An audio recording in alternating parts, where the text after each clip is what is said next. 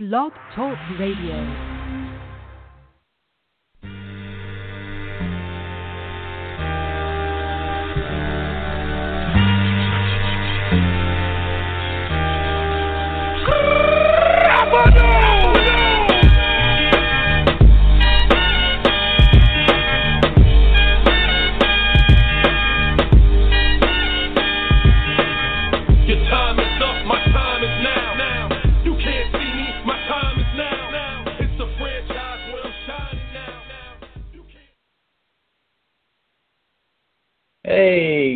Welcome to another episode of the official Redbird Rants podcast. I am your host, Tito Rivera, and I am joined tonight by two of our contributors, Josh McDonald and Trevor Huth. Josh, how are you? I'm doing great. A little bit better than the team tonight. Yeah, not too great of a start for their series, but we'll get to that in a little bit. Trevor, what's going on? Not a whole lot. I'm just uh, recovering from that Brewers Nationals game. Yeah, you could say that. Lots of bombs. I think there were eight tonight. That's just a little bit uh, insane. Anyway, Absolutely. we've got a good show for you guys tonight. It's going to be a pretty good show. Josh and Trevor are going to be doing some uh, good analysis and commentary tonight. So let's start with it. How sweep it is, and that's the sweep on the Colorado Rockies. Let's talk about some takeaways from the series, some concerns we might have, and uh, I'll ask a follow up question after that. So, Josh, what are your takeaways from the Rockies series? I mean, the the Memphis mob, the Memphis militia, whatever you want to call them, they're they're something to behold right now. Paul DeJong has, in my opinion, cemented his place in on this team going forward far past this season. Whether that's at shortstop or not, the guy can hit. If he could take a walk or two, that'd be great. But he is he has been fun to watch. Harrison Bader brings an excitement level to this team that you know Magneuris Sierra had been providing. That speed is speed kills, and it's really fun to see that, especially when uh, it helps you win games. Uh, concerns though, the bullpen looks shaky at times, but overall pretty solid. And Carlos Martinez, uh, got over a five ERA in his last seven starts, I believe. That's that's a little disconcerting going forward from our number one. Thankfully, we pulled off the sweep, and things are things were looking up. I just really wish we could crack that 500 barrier. Yeah, it seems a little bit of a challenge for the Cardinals right now, and they may not, they probably won't do it tonight. But Trevor, what were your takeaways from the Rockies series? It's kind of just along the same lines. You talk about what's been happening with the young guys. It almost feels like a, a, a baton passing of sorts because you got all these young guys coming up and they're uh, they're performing and showing that they're ready. Uh, you know, we we got to see Carson Kelly a little bit uh, as well. You've seen uh, Luke Voit's been a story over the past few weeks, so it's good to see. And again, Paul DeJong and his and his ability to hit. He actually set a rookie home run record in July um, with eight in the last game of that series, which is, I mean, he's again he cemented himself in that lineup. And of course, the concern is, is for me is, is Carlos Martinez.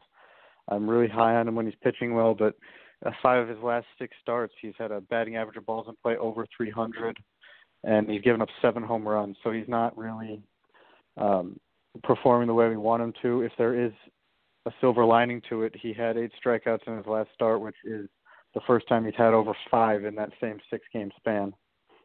So Yeah, let's let's talk a little bit more about Carlos Martinez because I'll tell you what, my takeaways outside of the offense was the starting pitching has actually been pretty good over the last, I would say probably week. Um, and let's take out uh, Martinez's performance and then obviously tonight's performance, but the pitching has been pretty good. You know, Wainwright was good in Chicago, Leake was good in Chicago, and then you have Martinez um, kind of be mediocre. Josh, if you had to, you know, rate your rate the concern level from one to ten on Martinez, what are you looking at? I mean, it's a it's a three for me. there's a little bit of concern, but at the same time, I mean, I trust Carlos. I don't know how long we can go with the idea that he's growing, he's still getting older and maturing because some days he goes out there and you can tell in the first inning that he is going to be absolutely dominant. But then there's other games where that first inning he's struggling a little bit and he can't seem to bounce back from it. If Carlos can get his head straight early on, it's going to be a fun day for Cardinals fans, but things can go pretty awry pretty quickly. But if I'm going if I'm going into a win or lose game at this point, I wouldn't be too upset going with Carlos. I think he has a, a mentality that he's a gamer. He'll go out for those games like that. If it continues, yeah, that's going to go up a little bit, but for now, I'm not too concerned about it.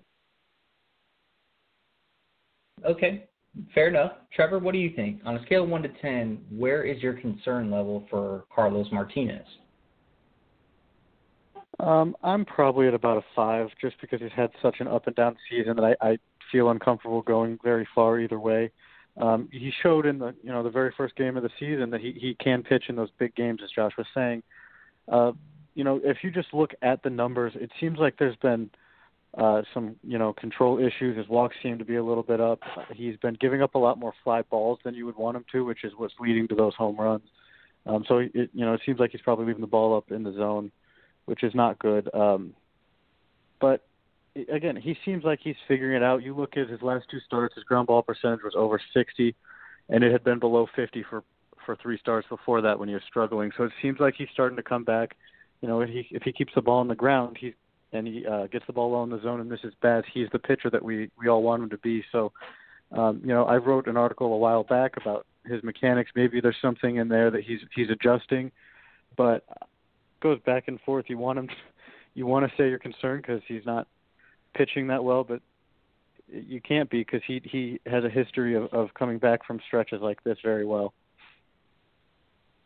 Right, and and I want to point out a stat for you guys. In the month of June, in five starts, it looked like Carlos Martinez only had let's see here, nine earned runs. That's pretty good. In July, he's all the way up to 19. That's not the sign of an ace, in my opinion. Five earned runs the first start, five earned runs the second start. Then he dropped to two and two, and then he gives up five more. And he still wins last night, but that's neither here nor there. My concern level is probably right around a five six. Um, and the reason I say that is because we need him to be the best pitcher right now. We can't rely on Wainwright all the time. We can't rely on Leake all the time. You know, Lynn has been pretty good, but for some reason, Carlos Martinez doesn't seem to figure it out. And and Josh, could you explain that? I don't know that anyone can explain Carlos Martinez's uh, mental side, to be honest, um, because I think that's where everything lies for him. He he's a fun guy, but he does not have the the Chris Carpenter side to him that I think is pretty important when it for a pitcher. Um, if he could if he could spend like the off season with Chris Carpenter, learn how to be a little bit of a bulldog, we might be having a different conversation I think that he would then be considered probably a top five pitcher in baseball.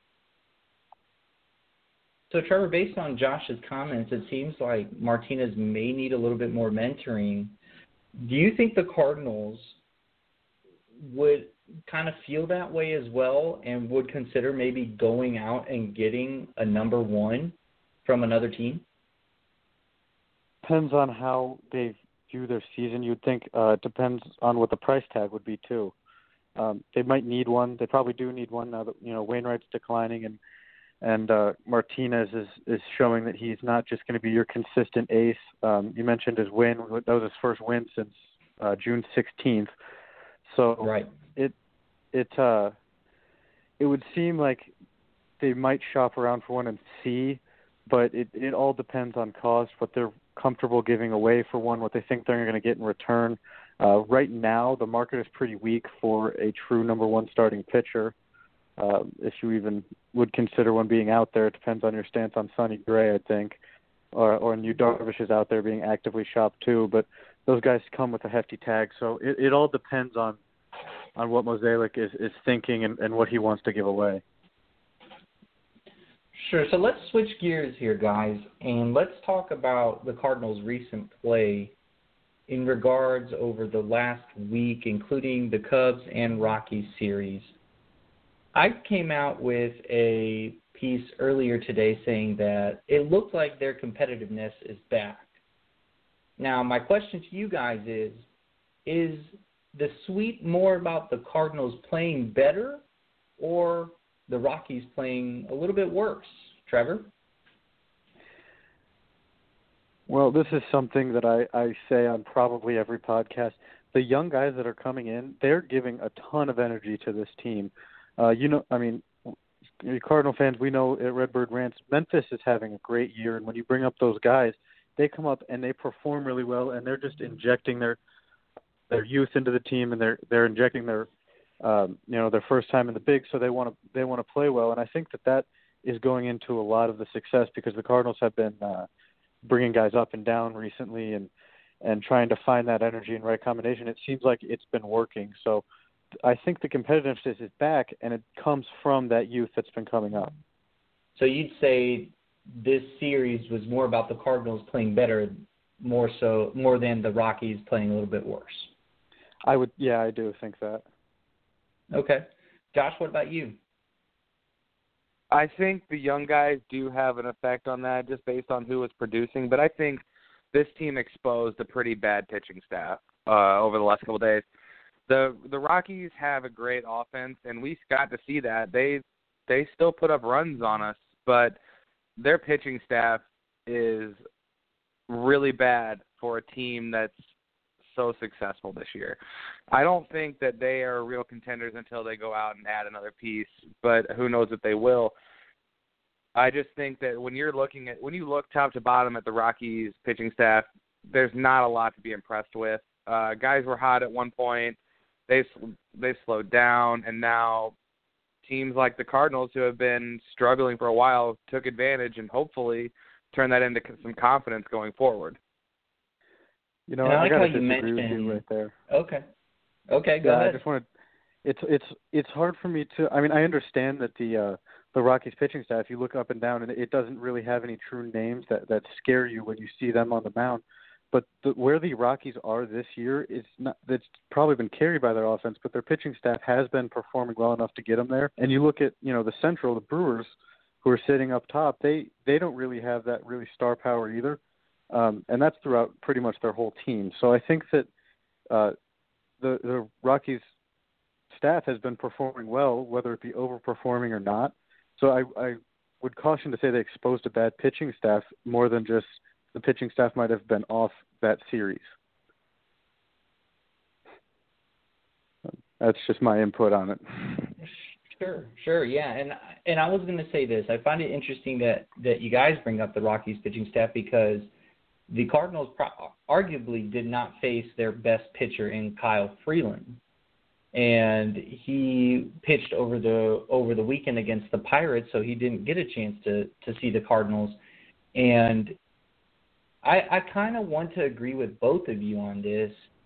While the rotation is not, you know, the best, it still has been good enough to get them where where they are right now. And I think the Cardinals just play better. I think the Cardinals really came out after that uh, weekend series in Chicago and started playing a little bit better. And it'll be interesting, like like uh, Josh kind of alluded to, and, and Trevor as well, is whether they carry that over into the Diamondback series. And speaking of the Diamondback series, let's talk a little bit about about that. Now, obviously, tonight's not off to a good start. I think the Cards are still down four to zero, and I think that's going into the ninth inning here soon. Let's put tonight aside, though, and let's look at the bigger picture here. It's a four-game set. Josh, does anything but a series win mean anything at this point? or you know, are you expecting a win, and is that the only outcome that is acceptable? A series win would be great. Uh, a series split also isn't the worst thing in the world. Be, splitting against one of the better teams in the NL isn't gonna isn't gonna kill you. You have you have winnable games coming going forward, but you're at a point in the season where each game is more and more valuable. You're still in the the hunt for the NL Central somehow. Uh, they have to take advantage of games they can win. They can. What would be unacceptable is if they somehow were in position to win these games outside of tonight, of course, but and then somehow blow them, aka the bullpen, like they did in the Cubs series. That is unacceptable. If you go out and you get beat, that's more understandable than me watching you play and then you just losing the game yourself. I 100% think when you look back at the Chicago series, that's on them. But if you get beat by a good team, fine, I get it. This might not be the year, but I don't think that they have to win the series. I think a, a split would be perfectly fine. But I'm shooting for for them to take three coming going forward. It's going to be tough after potentially losing tonight, though. Right, because they also have to face Zack Greinke later this series and also Taijuan Walker. Trevor, what about you? Does a series is the series a series win or a sweep or not a sweep obviously, but a series win the only acceptable outcome at this point given where the Cardinals are? I don't think so. I think the way to look at this is an unacceptable outcome would be getting swept. Um, because you know the Brewers have been on a slide recently. The Cubs are on their way up. The Cardinals are somehow they're still in. They entered today three and a half games back, so you can't you can't lose that any of that momentum. You got to take it and and try to pull out at least one or two. Um, one is even probably questionable. So uh, it it again is very telling. We uh, the last time they played the Diamondbacks, we talked about about how important that is because the, they are a good team, and of course with the addition of JD Martinez um, their lineup just got a ton better. So it it it's a, another telling series, but they need to find a way to pull out a few games here just to make sure they're staying in the hunt and staying in a place where they could possibly make a run late in the season, or uh, if one move could push them to where they need to be. Even if it isn't the year, they can at least try to make the playoffs because it is a weak NL Central this year. And here's where I'm going to disagree with both of you, actually, and I'll tell you why this weekend, the Cubs and the Brewers play each other. This is a perfect opportunity for the Cardinals to gain some ground on both teams, essentially. It may just be one, depending on who wins, but let's say the Brewers win all three games against the Cubs this weekend, and so do the Cardinals. Well, you're talking about a game back, essentially, of everything let's say the Cubs win all three games, the Brewers lose out, the the Cardinals are still going to be about two games out. So you're really looking at a difference of one or two games in the division race heading into the trade deadline. Isn't that something, you know, worth motivation to go out and say, hey, we need to take these next three games and get a series win because we can we can beat these teams? I mean, you teams or they know where they are in the division, um, and I think they they know that this, they know who's playing each other this weekend, and and they probably already have that motivation to go out and try to win because they do want to make a push for this now that they're back in it. Um, it wasn't too long ago we were talking about how they're out, or I talking about how they're out because they weren't playing well. So um, I think you do make a good point there, um, and they probably do have that motivation, but it's still at a point in the season where if they do um, lose a little bit of ground, it's they're still able to make it up because they are only three and a half games back heading into today. They're going to for four and a half or wherever they're going to be, depending on how other teams do. So, um, based on the point of the season, I think it's it's hard to call that accept, uh, unacceptable, uh, in my opinion. Josh, anything you want to add to that? No, I, I have to agree with Trevor. It's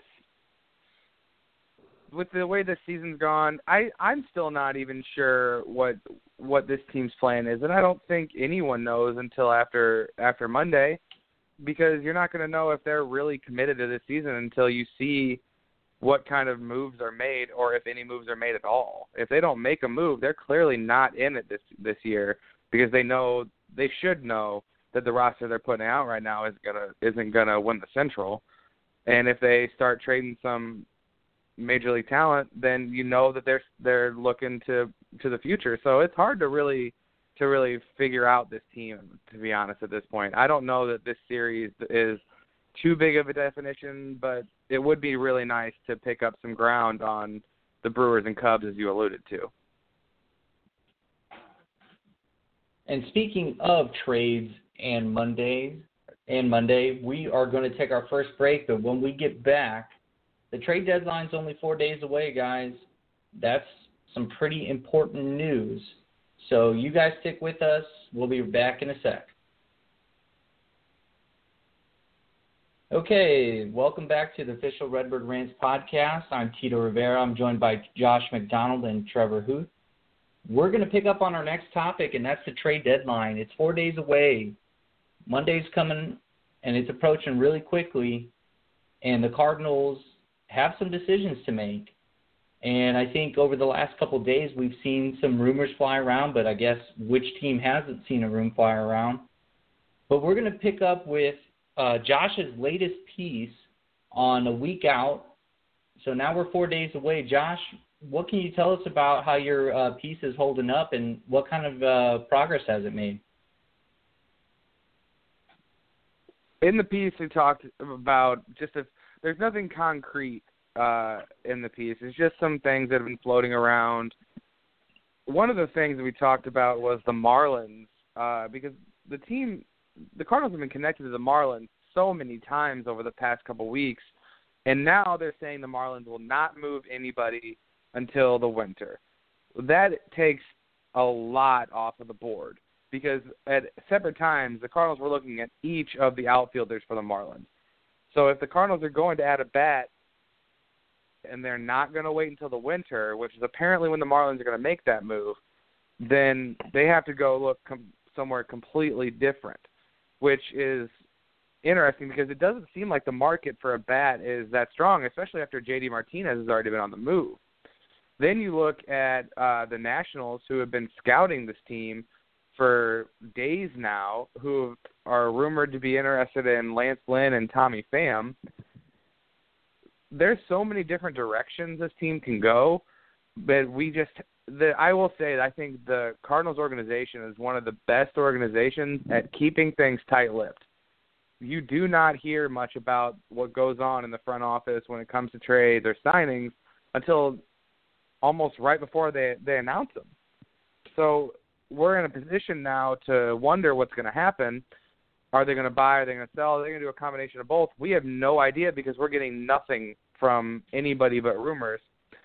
So it's it's a really tough time to be a fan because when rumors get started, they can spread real fast. And unfortunately, it just doesn't seem like we're going to get anything solid until potentially Monday. And I like that you bring up the point of the Cardinals being tight-lipped. You and I talked about this earlier today through texting, and we kind of came to the conclusion that we just really don't know who the Cardinals are going to pick up. It's too there's too many rumors going around. There's not enough concrete evidence of anything truly happening. And that's kind of what I talked about this week in one of my pieces in stalling on a big bat. Garrett Goold of the St. Louis Post Dispatch had had released some information saying that the Cardinals might wait till the off season to to really go get themselves a bat. So that kind of fits the narrative of the Marlins maybe waiting till the winter to move a piece. Also, Jennifer Langosch, a Cardinals insider, said the exact same thing, and so did Bob Nightingale of USA Today. So it's interesting to see this dynamic working out right now over these next four days because that's why I thought these next four days was so important. Was because if the Cardinals showed that they could take advantage of this weekend, put themselves in a position, you know, close to first place, that the front office was going to be put to the test and said, okay, if the players are, you know, doing well, maybe this is the opportunity for us to strike and get somebody. But everything I've read, every single piece of information that I've read on a big bat is we don't know. And so I'm getting to the point, and Trevor, I want you to comment on this. I'm getting to the point where I don't even think they're going to get anything at this trade deadline regarding offense. And I think it's because the Cardinals are content with where they are now, and they might as well just wait till the end of the end of the uh, season because it may not cost as much in prospects than it would at the trade deadline. What do you think? Well, I think that it would make sense that they stand pat as far as offense is concerned. Uh, when the rumors started going around about a, uh, an offensive piece, they're looking for a middle of a, middle of a lineup bat because they needed something to fuel the offense. Since then, it's the offense has picked up. They've scored. You know, they've they've shown that they can score runs. Um, a lot of that might have done with the retooling of the lineup um, that is so so often credited, and and that's fine if they want to wait, cost less, but that I wouldn't count them out completely because they still co- uh, could go get a bullpen arm. The, the bullpen market is the big market this year, and it seems like if their bullpen is struggling, I think they have a real shot at this. They might go make a move to grab one of those bullpen arms. Yeah, and that's something else that was said by Jennifer Langosch um, in her comments on the Kevin Wheeler show was that the Cardinals actually might, instead of retooling their lineup, was would be to go get a bullpen arm and fix some of that uh, some some of those bullpen issues. And Josh and I actually talked about that as well. Um, but I, I want to get to that a little bit later, and I want to talk about Trevor's piece on Dakota Hudson. And if you missed it earlier tonight, there was Dakota Hudson was a late scratch from his start, and everybody was in panic, including Trevor. Right? A heart attack, I think, is is the medical term. yeah.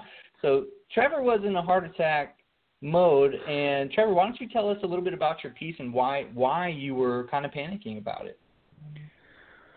Well, my big thing with Dakota Hudson um, through about one and a half seasons is showing that he is is going to be better than what everybody uh, you read his profile on MLB Pipeline. He's projected as a middle of the rotation arm, um, but still projected to, to be a very solid major league pitcher. But the way he's been pitching, he came in in, in uh, short rookie ball because he he uh, pitched heavily in the College World Series his senior year, and then and then got drafted. And I think he gave up uh, one run in, in a very amount of time. And then he comes in, uh, goes right to Double A this year, and has an ERA in the twos. So he's very much overperforming based on what everybody thinks he's going to be, and, and it, it wouldn't. I wouldn't want to see him go, um, just because I think that he's going to be a phenomenal pitcher. He could honestly project out as that uh, that true number one if they can hold on to him, and I, I really believe that. Um, even though you know Reyes is still there, there's a lot of pitching, or Luke Weaver. There's a lot of good pitching in the future, but I think Dakota Hudson's a very important piece for the rotation I don't want to see him play. Sure. Now let me play a little bit of devil's advocate here, and Josh, I want you to comment on this. Trevor mentions, you know, overperforming. Isn't that something to be kind of worried about? I don't I don't know that it's that it's even overperforming to an extent because when you think about it there have been plenty of guys who have come in and had expectations and beat those expectations. These are all coming off scouting reports that can be wrong. He, this might be who he is. It might not be overperforming. This might just be who this guy is, which makes things more exciting. And I want to agree with Trevor a lot here because I remember the night that he got drafted. When he was still on the board, I was screaming at the TV to take him because and an SEC pitcher with that kind of success is something you don't just keep let slide like that. There was a lot of promise with him. I was real excited that we got him. But on the other hand, Trevor mentioned it a little bit. We're in a position right now, and I that I believe is time to make some deals, and I think that needs to include some outfielders and some pitchers. Because when you look at the rotation right now, Lance Lynn looks to be on his way out at the end of the year, and Wainwright is aging. Who knows how much longer he has? So that leaves three guys in the rotation. But then you have Alex Reyes, Luke Weaver, Jack Flaherty, uh, and, and they're going to add Dakota Hudson into that. That's a lot of guys for those spots. And I know you don't want to get rid of all of them and have a minimal amount, but even when you look lower than that, there's some there's Junior Junior Fernandez, Sandy Alcantara. This, there's a lot of pitching in in this in minor league system, and I think that this is the first time in a while that this team is set up to potentially make a big move or two because they're so heavy with outfielders and pitchers that could be effective at the major league level. If you told me right now we were going to trade an outfielder, I wouldn't be worried about it because I know we have a next man up. If you told me we were going to trade a prospect pitcher, I would not be worried about it because I know we have other options. I don't want to put all our all our eggs into a one basket with a guy like Dakota Hudson when I know that there are guys like Reyes, Weaver, and Flaherty right there as well. Sure, and you and you bring up an interesting point in dealing prospects because today uh, I actually, you know, posed a question to Derrick Goold of the St. Louis Post Dispatch when the uh, news about Lynn and, and being offered a qualifying uh, or a qualifying offer came about, and I said, well, if the Cardinals were serious about offering him a qualified qualifying offer, why what is holding the Cardinals back from getting a, a bat then? If they're serious about holding on to Lynn, shouldn't they be willing to deal some of those pitching prospects in order to get that bat, Trevor? Uh, I would think so, and I, I again the the pitching and outfield prospects are heavy. Um, I've talked forever about Harrison Bader being the biggest trade chip that the Cardinals have. Um, but you know, if they want that big bat, they're obviously going to have to give up a pitcher, especially if they're going to trade to the Marlins because the Marlins are coming and they're scouting the young pitchers. Um, there is enough pitching prospects to be okay with it. I just I'd prefer it not, and that's who the Marlins are interested in. But I think that eventually they will end up giving one up because they're they're almost going to have to if they need that uh, that bat for the middle of the lineup. Right, and and and the way I see it is is if let's take Ken Rosenthal's word for it and say the Cardinals aren't really interested in offering Lance Lynn a qualifying offer, even though that would be the most idiotic thing I think I've ever heard of in St. Louis Cardinals baseball, besides Matt Adams being in left field. If they're not going to do that, why not trade him? Where, why would they hold on to him at that point? Josh? No, if they don't, if they do not trade Lance Lynn and then do not offer him a qualifying offer, I will have no no explanation because then you're literally yeah. just letting a guy walk for no value. If they right. do not trade him, this is I will be I'll be shocked. And I keep you see Lance Lynn, and I don't know if that's just him protecting himself. He's talking about it constantly, um, but why not trade Lance Lynn if you're if you're not going to have no intentions of even talking to him about returning or a qualifying offer? You're going to get probably even better than you're going to get with with the new CBA and get in mm-hmm. qualifying offers. It's not as good as it used to be. So I don't see why you don't trade him. His value is not going to be higher than it is right now. He's aging, and you're not going to resign him. You have other guys you that can fill in right now. It, it, when Wainwright comes off the DL, Luke Weaver can stay with the team, and then you just move forward with whatever prospects you get in return. Because I have a feeling somebody's going to get desperate come Monday. Someone's going to miss out on Sonny mm-hmm. Gray. Apparently, the Rangers have, are shopping around Darvish. Someone's going to miss on him, and they're going to know they need to make a move and the Cardinals are going to be sitting there with one of the most consistent pitchers over the last couple of years, and I gotta think that someone's gonna make a decent offer. Yeah, and and Darvish actually, it's been reported that they are going to trade him before the deadline, even though the club hasn't confirmed it. But that's what the reports are saying, and it'd be interesting to see where he goes. I think the favorite probably would be Los Angeles, uh, the Dodgers. Um, but that would mean, you know, the Yankees would still be in on Sonny Gray. I think Trevor, you could probably speak to this. Are are the Brewers still on Sonny Gray? Uh, they're essentially out. The uh, Oakland A's pretty much are only willing to trade him if they give up Lewis Brinson, who's their top prospects, and they they aren't willing to do that. So there there you have it. So he's not really going to go to to the Brewers then. So uh, you know the the Nationals might want Lance Lynn. I mean that's certainly an op- an option, but it, it's going to be interesting to see where this trade de- trade deadline takes us. And I really quickly want to cover the bullpen, and I just want to ask this simple question to you both: Is it more likely that the Cardinals fix the bullpen at the deadline or in the off season? And if they do do it at the deadline, who is it? Trevor, let's start with you. Uh, I'm I'm going to say deadline. There's way too many pitchers out there right now uh, that can help out in the bullpen. You talk about guys uh, who are out there. Justin Wilson is still out there, who who I'm sure you all know I'm high on. Um, Addison Reed is still out there, and those are just I think those are probably the two of the bigger names that are out there. But there's definitely more.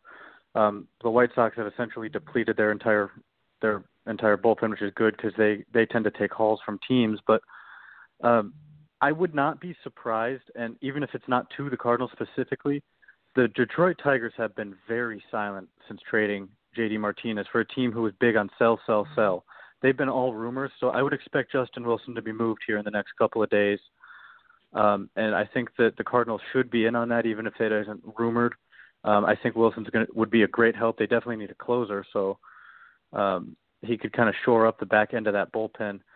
Uh, and the Tigers are probably desperate because they just lost uh, three in a row to Kansas City, including last night that ended with a a brawl and an outfielder pitching. So um, they they might be getting kind of desperate to just rebuild and rebuild and make moves because the fans are getting uneasy. Um, so I think Justin Wilson needs to be a huge name that they look at. Josh, what do you think? I agree that um, they make a move at the deadline for a bullpen piece but I don't think they get their closer then. I think that they make a little bit more subtle move, but also a, an important move. I think they go out and add Brad Brach from the Orioles. The Orioles are not in any position to win, and they desperately need starting pitching. Now, I Bob Nightingale, I believe, wrote about it, and he said that he could see the Cardinals offering Tyler Lyons for Brad Brach. I don't know if I am the Orioles, that's not something that interests me. But I think I'm too close to Tyler Lyons. Um, but I think that that the the guy is a perfect addition. He's got a 2.7 ERA this year, a .946 WHIP, and he's a, not a free agent till the after next year. So uh, you have him co- going forward. He's not just a rental. I think that that would be a very solid addition to what is essentially the worst part of this team.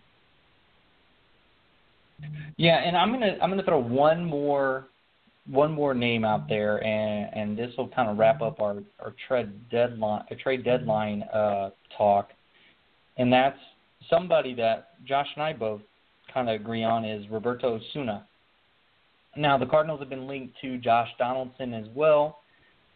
Is there any way that the Cardinals could potentially land both Osuna and Josh Donaldson this trade deadline? Oh wow, um, that is. Yeah, I know. They they have the prospects to. I would absolutely think that they could, um, and you know if they're willing to to deal Lance Lynn or or a major league talent, that'll help out. But do you want to give up what it would take to get those guys? Is the question. Um, obviously, Josh Donaldson's one of the better hitters in baseball. Roberto Osuna is great in the back end of the bullpen. So there's going to be some value there um, and it, it, with a trade like that, you're definitely going to see. I mean, you're definitely going to see somebody like Harrison Bader, possibly Luke Weaver, go, and that's you know it's hard to watch those guys uh, depart because those are uh, some of the best prospects that the Cardinals have. So it's it's possible um, based on based on the farm system. I don't think it's probable.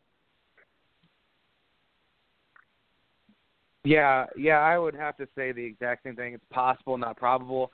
Everything that I've seen so far mm-hmm. has said that Toronto intends to compete next year. They're not doing that without Donaldson and Osuna. So if they do make those moves, that's going to be a change of the guard for them, and they're going to have to be ready to go to rebuild.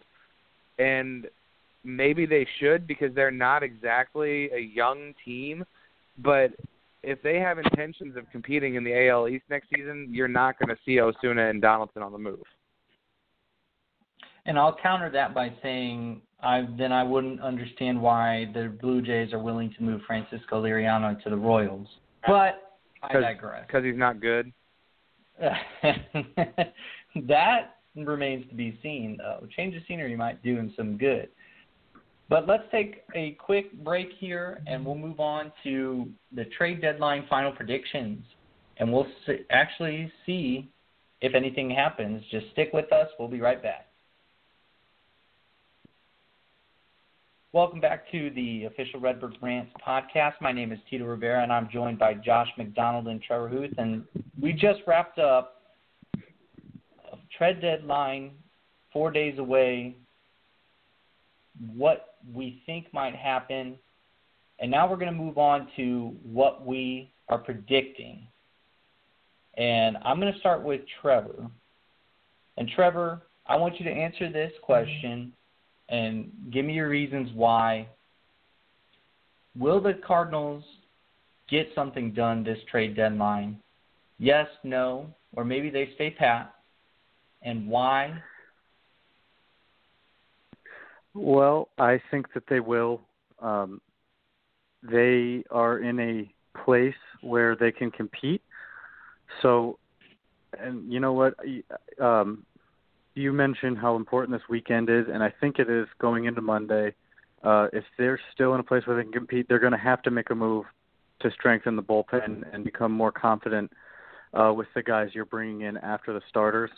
Uh, the other part about that is if they're in a place to compete, I don't see why they would trade away Lance Lynn like you guys were were discussing earlier in the podcast because then you're you're letting a or you're you're uh, essentially taking one of your better starters out of the rotation. So um, I think that if a move's going to be made, you're going to see some of the pro, uh, some of the prospects go, so you can get a back end of the rotation guy to shore up the bullpen and uh, make a stretch run more possible.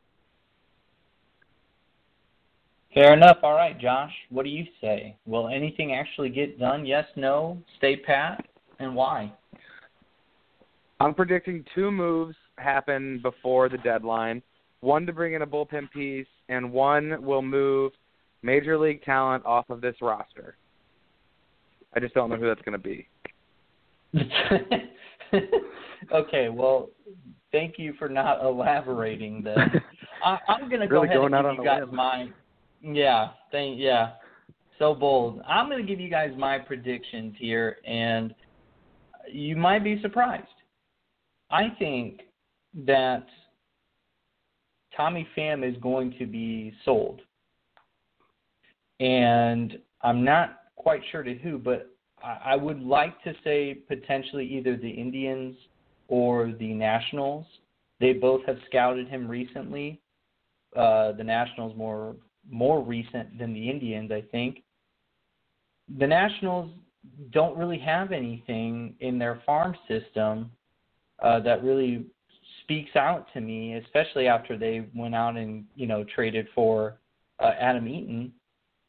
But you know Trevor Rosenthal is actually linked with Tommy Pham to the Nationals as well, and so I'm actually going to say that the Nationals do trade for both Tommy Pham and Trevor Rosenthal, and Rosenthal is actually going to end up being the closer for the Nationals, and I would never have guessed that.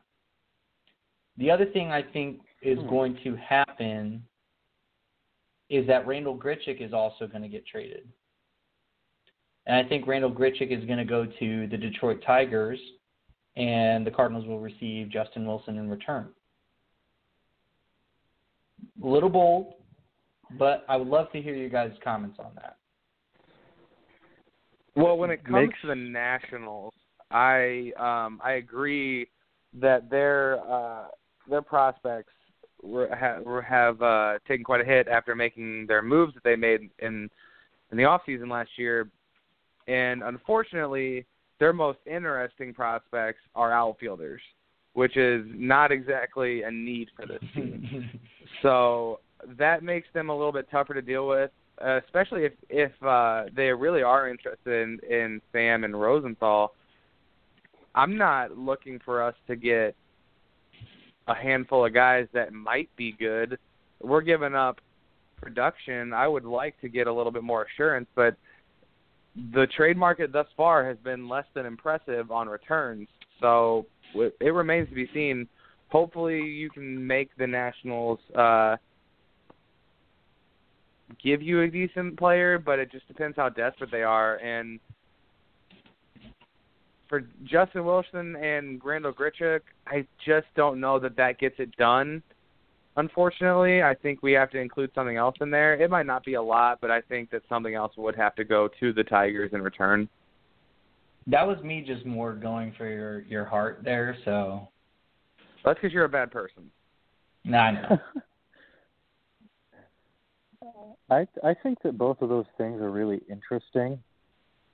Um, we talk about the depletion of the Nationals uh, farm system with their trade, but also the Indians.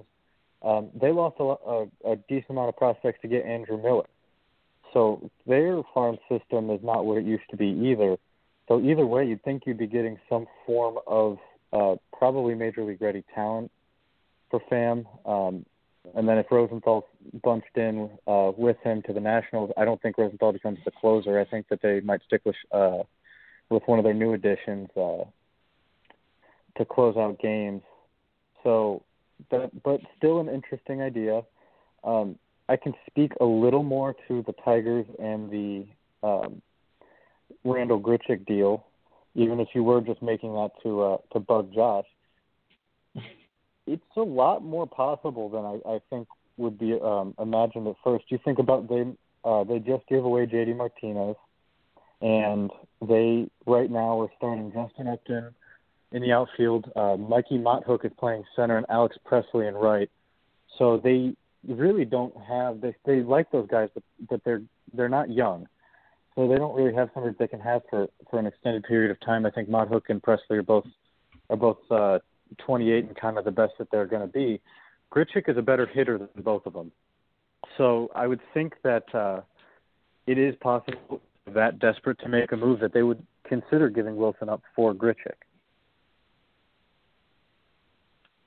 I didn't think it was a bad move either, and and that's and I kind of went your route with it, Trevor, in in saying that well they just gave up J.D. Martinez, so why not see what you can get for one of your outfielders and and they're not going to take Tommy Pham because he's too old, and so Randall Grichuk is really only one. And with that being said, that means that neither Magneuris Sierra or Harrison Bader are worth Justin Wilson, and, and I'll repeat that. They're not.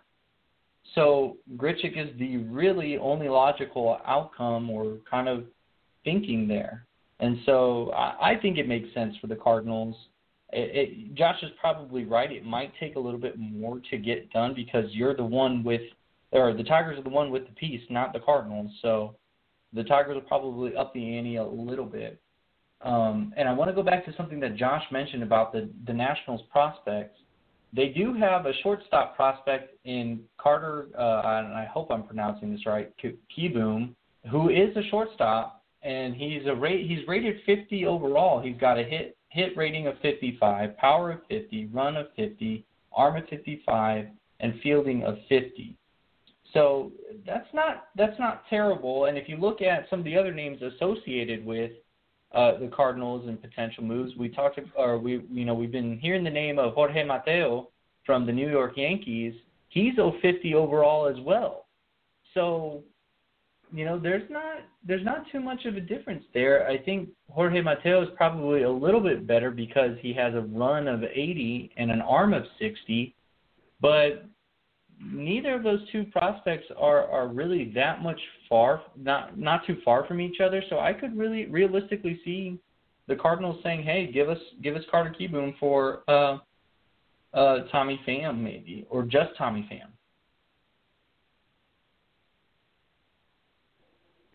I actually do want to throw one more thing in here. Um, the New York New York Daily.com was discussing what the Yankees plan to do when it comes to their starting pitching, and they did mention Lance Lynn as an option if, if the Yankees miss out on uh, Sonny Gray.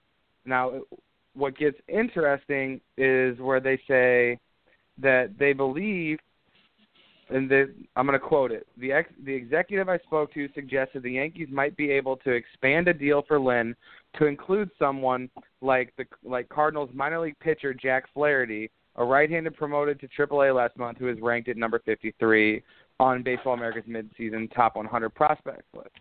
Now, what gets interesting is that would the Yankees give up Florial and Mateo in a package for Lynn and Flaherty? Getting those two players would be big for the Cardinals farm system because it gets you, especially Mateo, a player that could be very useful. But I, the one thing that bothers me about that is I don't think that Jack Flaherty is the guy that we should be moving in that situation, given this is all completely up in the air, might not actually happen.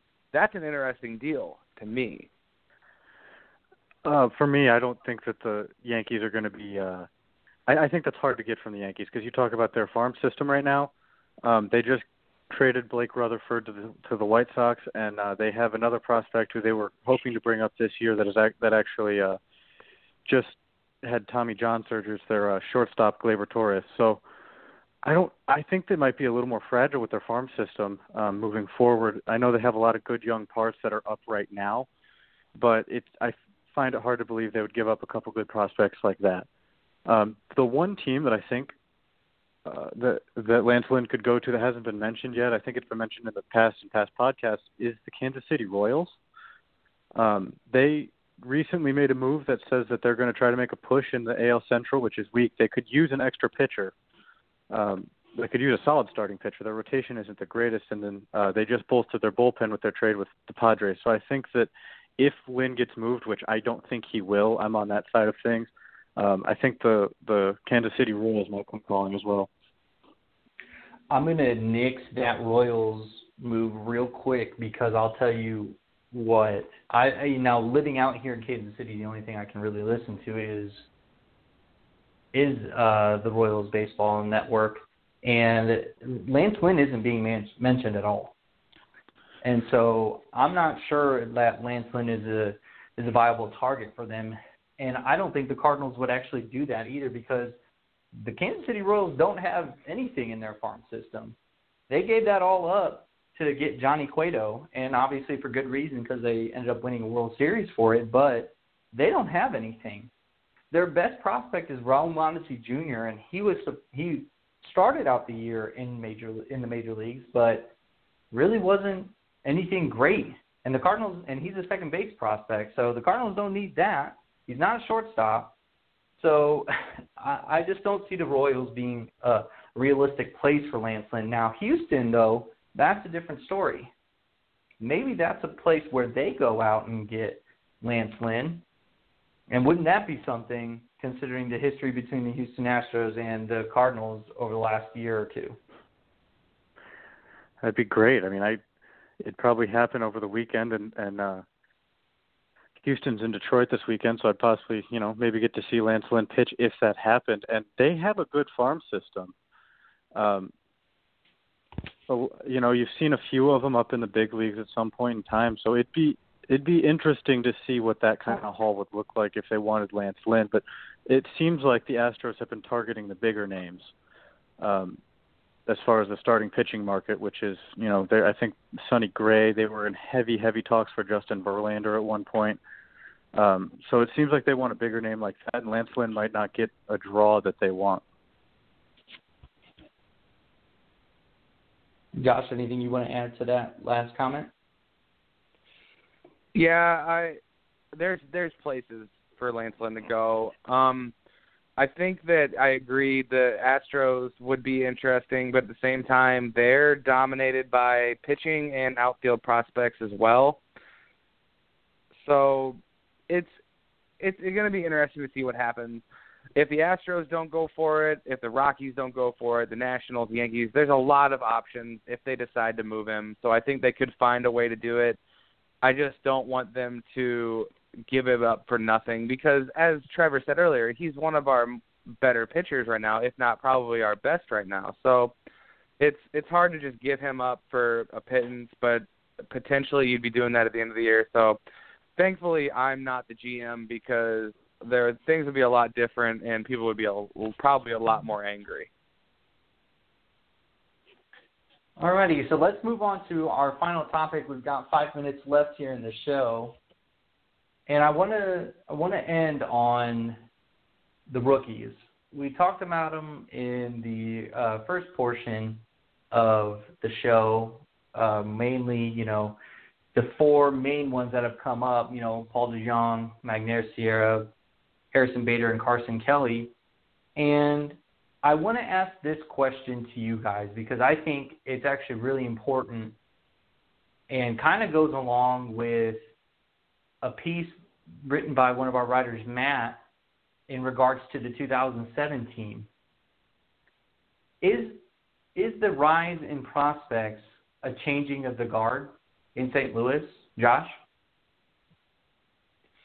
Uh, to an extent, I think it it it is because you you saw this not too long ago where the team where Memphis was just shuttling guys up to us and then then the farm system took a hit because everybody was in the majors. Um and unfortunately we're at a position where we have too much talent in the majors and in AAA. We essentially have two full teams right now.